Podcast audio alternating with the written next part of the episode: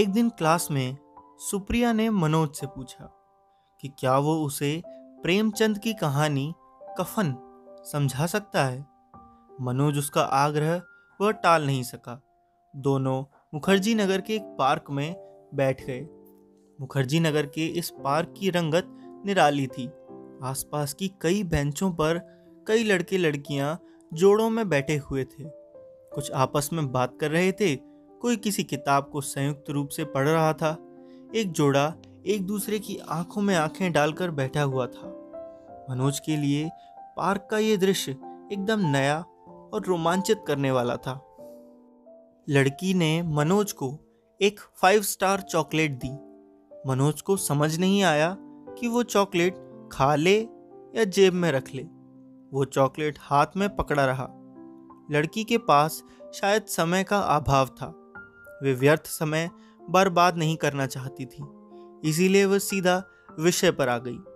उसने अपने हाथ में पकड़ी कफन कहानी की किताब साइड में बेंच पर रखकर मनोज से कहा मनोज मैं तुम्हें पसंद करने लगी हूँ।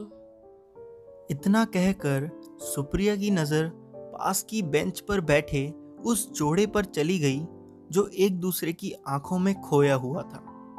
अब उसने एक दूसरे के हाथ अपने हाथों में थाम लिए थे। मनोज को समझ नहीं आया कि वह लड़की की बात पर क्या प्रतिक्रिया दे। वह अपनी नज़रें लड़की से मिला नहीं पा रहा था। आज की चर्चा से उसने यही समझा कि यदि सब कुछ ठीक रहा तो लड़की की पसंद प्यार में बदल सकती है। सब ठीक से यहाँ मतलब उसके आईएएस या आईपीएस बनने से था। लड़की उसमें उम्मीदों वाला लड़का खोज रही थी। लड़की दिल्ली में आईएएस बनने आई थी। यदि वह खुद ना बन पाए तो उसकी कोशिश एक आईएएस या आईपीएस प्रेमी ढूँढने की थी। लड़की ने उसके लिए अच्छी भूमिका बना ली थी। आईएएस प्रीलिम्स का रिज़ल्ट आ गया। मनोज और पांडे दोनों नेहरू विहार के एक साइबर कैफ़े रिज़ल्ट देखने पहुँचे।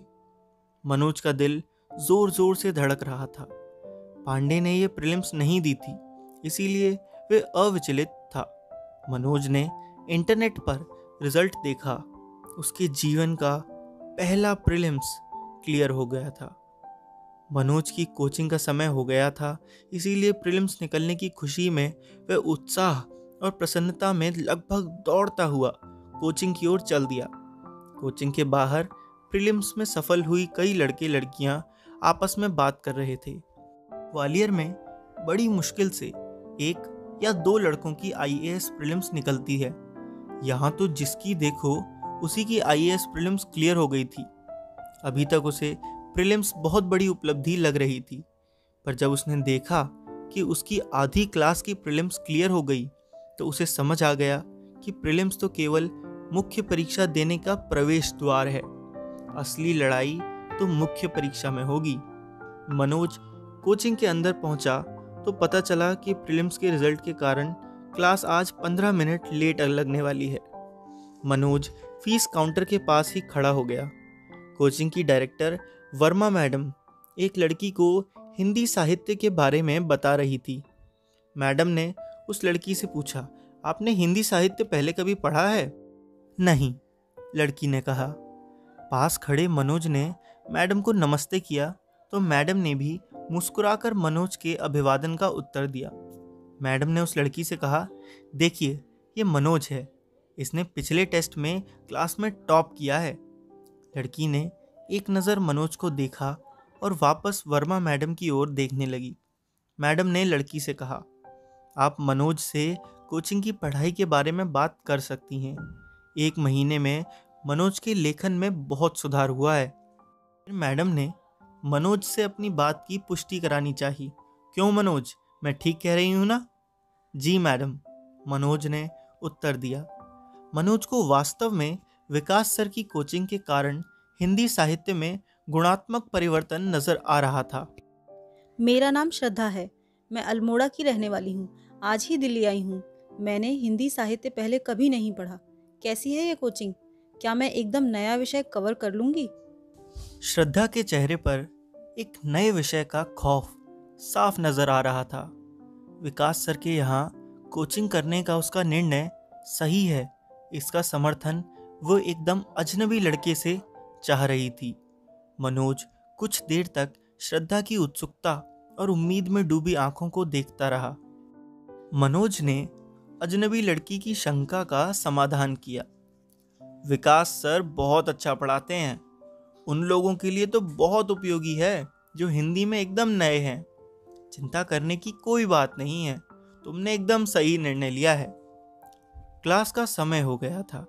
दोनों क्लास में साथ साथ बैठ गए। विकास सर ने क्लास में आकर सबसे पहला प्रश्न किया। प्रीलिम्स किस किस का क्लियर हुआ है? मनोज के साथ साथ लगभग आधी क्लास ने हाथ खड़े कर दिए। विकास सर ने भी भीड़ को बधाई दी। पास बैठी श्रद्धा ने मनोज से आश्चर्य से पूछा। आपका प्रीलिम्स क्लियर हो गया? जी। कौन सा अटेम्प्ट था?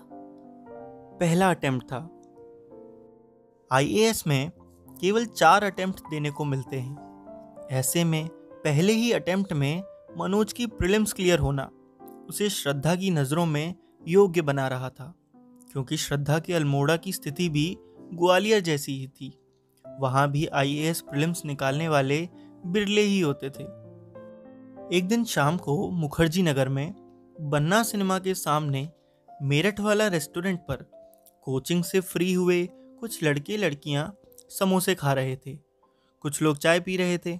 मेरठ वाला से लगी हुई किताबों की दुकान पर खड़ा मनोज इस महीने की आई प्रतियोगिता दर्पण खरीद रहा था। तभी उसने एक आवाज़ सुनी। हेलो मनोज। मनोज ने पलटकर देखा तो सामने आसमानी रंग के सूट में श्रद्धा खड़ी थी। उसके चेहरे पर मुस्कुराहट थी। मनोज ने बातचीत का सिलसिला चलाया। कहाँ कमरा लिया है आपने? मुखर्जी नगर बारह में। और पढ़ाई कैसी चल रही है आपकी? हिंदी साहित्य उतना भी सरल नहीं है जितना लोग कहते हैं। मुझे तो बहुत कठिनाई हो रही है। श्रद्धा ने उदास स्वर में पढ़ाई की अपनी तकलीफ़ को मनोज के सामने रख दिया।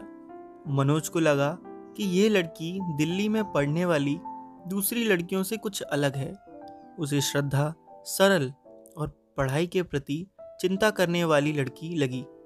श्रद्धा का हॉस्टल नेहरू विहार के पुल के पहले ही था। दोनों साथ साथ ही चलने लगे। दोनों के बीच एक दो मिनट चुप्पी बनी रही। मुखर्जी नगर से नेहरू विहार जाने वाले रास्ते में प्रकाश कम था। मनोज और श्रद्धा कम चहल पहल वाले अंधेरे रास्ते पर बढ़ रहे थे। शुरू में कोई भी नया विषय इसी तरह तकलीफ़ देता है, पर कुछ महीनों में आपको हिंदी साहित्य समझ आने लगेगा। मनोज ने बातचीत आगे बढ़ाने के साथ साथ श्रद्धा के पढ़ाई के तनाव को कम करने की भी कोशिश की। पता नहीं असमंजस में थी श्रद्धा। उसे तो हिंदी साहित्य कठिन लग रहा था, इसीलिए मनोज की बात का समर्थन नहीं किया उसने। चुप्पी बनी रही कुछ देर तक दोनों के बीच। कुछ तो था इस लड़की में जो मनोज को बाँध रहा था। चुप्पी खत्म हो, इस उद्देश्य से उसने श्रद्धा से पूछा अच्छा तुम अब्बू खां की बकरी को जानती हो?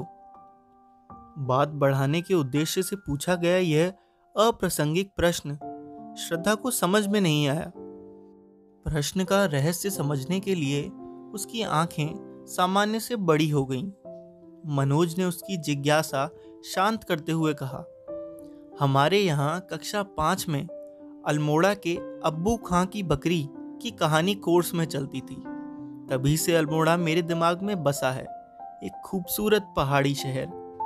मनोज को याद था कि श्रद्धा ने पहली मुलाकात में बताया था कि वह अल्मोड़ा की रहने वाली है। मनोज का उत्तर सुनकर श्रद्धा ने आश्चर्य व्यक्त किया। क्या तुम्हें अब तक वह कहानी याद है? हाँ मुझे अब भी वह कहानी याद है। और याद कैसे न रहती? इतने सुंदर शहर की कहानी कोई कैसे भूल सकता है? मनोज ने हँसते हुए श्रद्धा से कहा इस सुंदर लड़की के नज़दीक जाने के लिए उसने उसके सुंदर शहर की तारीफ़ को आधार बनाया। मनोज की बात सुनकर श्रद्धा हंस दी उसकी भरोसेमंद हँसी ने मनोज को उत्साहित कर दिया। मनोज श्रद्धा को जानना चाहता था, इसीलिए उसने कुछ प्रश्न श्रद्धा से पूछने शुरू किए। श्रद्धा, क्या तुम्हारे यहाँ बर्फ़ गिरती है? और क्या तुम्हारे घर में कूलर पंखों की ज़रूरत भी पड़ती है? और वहाँ तो इतनी ठंड पड़ती है कि कूलर पंखे की ज़रूरत ही नहीं पड़ती होगी। तुम दिल्ली की भयानक गर्मी में कैसे रह लेती हो? अरे तुम्हें तो इतनी गर्मी की आदत भी नहीं होगी। क्या पहाड़ों पर चढ़ते चढ़ते तुम थक नहीं जाती? क्या जब तुम्हारी बस पहाड़ों का गोल गोल चक्कर लगाकर आगे बढ़ती है तो नीचे देखकर तुम्हें डर नहीं लगता? मनोज, बिना श्रद्धा के उत्तर की प्रतीक्षा किए, ढेर सारे सवाल उससे पूछता रहा। श्रद्धा को मनोज के सारे प्रश्न रुचिकार लग रहे थे। उसके शहर के बारे में ये लड़का कल्पना मात्र से कितनी सारी बातें कर रहा था। सुनसान रास्ते से श्रद्धा अपने बारह कमरे के हॉस्टल की ओर जाने लगी। श्रद्धा को अभी भी मनोज के प्रश्न लगातार उस सुनसान रास्ते में सुनाई दे रहे थे, जिनके उत्तर श्रद्धा नहीं दे पाई थी। मनोज ने श्रद्धा के साथ अधिक समय बिताने के लालच में बंद कर श्रद्धा से पूछा क्या मैं तुम्हारे हॉस्टल तक तुम्हें छोड़ दूँ? श्रद्धा ने हाँ में अपनी गर्दन हिला दी। मनोज ने श्रद्धा को उसके हॉस्टल तक छोड़ दिया और वापस मुड़कर तेज चाल नेहरू विहार के पुल की तरफ़ जाने लगा। आज मनोज ने अपने मन में अजीब सी खुशी को महसूस किया। ऐसी खुशी उसने अपने जीवन में पहली बार महसूस की थी। उसे लग रहा था कि इस लड़की के मौन में एक भरोसा है। और इसकी आँखों में अपनापन। उसका मन श्रद्धा के आसपास ही चक्कर लगा रहा था। अपने कमरे पर आने के बाद भी वो श्रद्धा के ख्यालों में खोया रहा। एक दिन विकास सर की क्लास में घुसते हुए ही मनोज ने देखा कि सर के यहाँ साफ़ सफ़ाई और पानी पिलाने का काम करने वाला लड़का बाहर स्टूल पर बैठा है और श्रद्धा ज़मीन पर बैठकर उसके पैर पर मरहम पट्टी कर रही है। दो तीन स्टूडेंट वहाँ खड़े ये दृश्य देख रहे हैं। पूछने पर वहीं खड़े एक लड़के ने बताया कि छोटू के पैर में चोट लग गई है और श्रद्धा अपने कमरे से फ़र्स्ट एड किट लाकर उसकी ड्रेसिंग कर रही है। श्रद्धा ने कहा भैया चिंता मत करो दो दिन बाद पट्टी बदल दूँगी। लड़का इन दीदी को आश्चर्य से देख रहा था। श्रद्धा ने मनोज को देखा तो मुस्कुरा दी। पता नहीं क्यों श्रद्धा को इस तरह एक गरीब लड़के की मदद करते देख मनोज की आँखें भीग गईं। श्रद्धा ने मनोज को भावुक होते हुए देखा तो पूछा क्या हुआ मनोज? मनोज कुछ नहीं बोला। दोनों क्लास में चले गए। क्लास के बाद दोनों साथ साथ वापस जाने लगे। श्रद्धा के एक हाथ में उसका फ़र्स्ट एड किट था और दूसरे हाथ में किताबें। मनोज ने श्रद्धा के हाथ से किट ले लिया। मनोज अपने आप को श्रद्धा की तारीफ़ करने से नहीं रोक सका। श्रद्धा, तुम बहुत संवेदनशील हो, जो उस लड़के की मरम पट्टी कर रही थी। श्रद्धा को मनोज की तारीफ़ में कुछ अतिशोक्ति लगी। उसने मनोज द्वारा की गई तारीफ़ को संतुलित करते हुए कहा, नहीं, मनोज मैं एक बी एम एस डॉक्टर हूँ और यह मेरा कर्तव्य था। मनोज ने अपने अतीत की किसी तकलीफ़ को याद करते हुए कहा, श्रद्धा, कुछ डॉक्टर ऐसे भी होते हैं जो पैसे न होने पर किसी बुखार से तड़पते लड़के को अपने क्लिनिक से भगा देते हैं। इस दुनिया में तुम जैसे अच्छे लोग बहुत कम रह गए हैं। श्रद्धा को अपनी तारीफ़ सुनकर ऐसा लगा जैसे कि उसकी मेहनत का पुरस्कार उसे मिल गया। मनोज ने ग्वालियर के डॉक्टर जैन की घटना श्रद्धा को सुनाई। श्रद्धा ध्यान से वह घटना सुनती रही। उसका हॉस्टल आ गया। मनोज नेहरू विहार की ओर मुड़ गया। आज श्रद्धा अपने गेट पर खड़ी मनोज को जाते हुए देखती रही। उसने महसूस किया कि क्लास के इस योग्य लड़के के भीतर कोई अलग ही लड़का छुपा है, जिसके बारे में अभी बहुत कुछ जानना है। श्रद्धा से मिलने के बाद, मनोज को इनकम टैक्स इंस्पेक्टर लड़की गणित के किसी जटिल सवाल सी लगने लगी थी। सफल होने पर प्यार हो जाएगा, पर असफल होने पर प्यार कैसे कर पाएँगे? गणित में हमेशा फेल होने वाले मनोज का मन उससे दूर होने लगा। साहित्य में रुचि रखने वाले मनोज के मन पर सरल कविता सी श्रद्धा असर करने लगी थी। उस लड़की को जब महसूस हुआ कि मनोज उसे इग्नोर कर रहा है तो उसने ज़्यादा लोड नहीं लिया। मुखर्जी नगर में लड़कों की कमी नहीं थी। एक ढूंढो, हज़ार मिलते थे। उसने उत्तर प्रदेश में डीएसपी पद पर सिलेक्ट हुए राहुल रुसिया के साथ पार्क में बैठना शुरू कर दिया। राहुल हवाई जहाज़ के पंखों सी बाहें फैलाए, उससे पार्क में बैठा बातें करता रहता। विकास सर ने दस दिन के लिए निबंध की कैप्सूल क्लास शुरू कर दी। पांडे ने मनोज के साथ विकास सर की निबंध की क्लास ज्वाइन कर ली। मनोज पांडे के साथ न बैठकर उसके आगे वाली पंक्ति में बैठी श्रद्धा के साथ बैठ गया। श्रद्धा के साथ उसका बैठना पांडे को अखर गया। वो श्रद्धा से हंस हंस कर बात कर रहा था, पर पीछे पांडे का चेहरा अपनी रंगत बदल रहा था। उसने जब पीछे मुड़कर देखा तो पांडे उसे घूर रहा था। पांडे को इस बात से कष्ट हो रहा था कि मनोज की दोस्ती एक लड़की से कैसे हो गई। मनोज ने जब पांडे को घूरते हुए देखा तो समझ गया कि मामला कुछ बिगड़ रहा है। मनोज ने पांडे के गुस्से को कम करने के उद्देश्य से श्रद्धा का परिचय पांडे से कराते हुए कहा, पांडे जी, ये श्रद्धा है। इनका भी एक विषय हिंदी है। बी एम एस डॉक्टर हैं और बहुत योग्य हैं। मनोज ने श्रद्धा के व्यक्तित्व से पांडे को प्रभावित करने की कोशिश की, जिससे वे श्रद्धा को अच्छा स्टूडेंट मानकर उससे चिढ़ना बंद कर दे, पर उस पर श्रद्धा की तारीफ़ का कोई असर नहीं हुआ।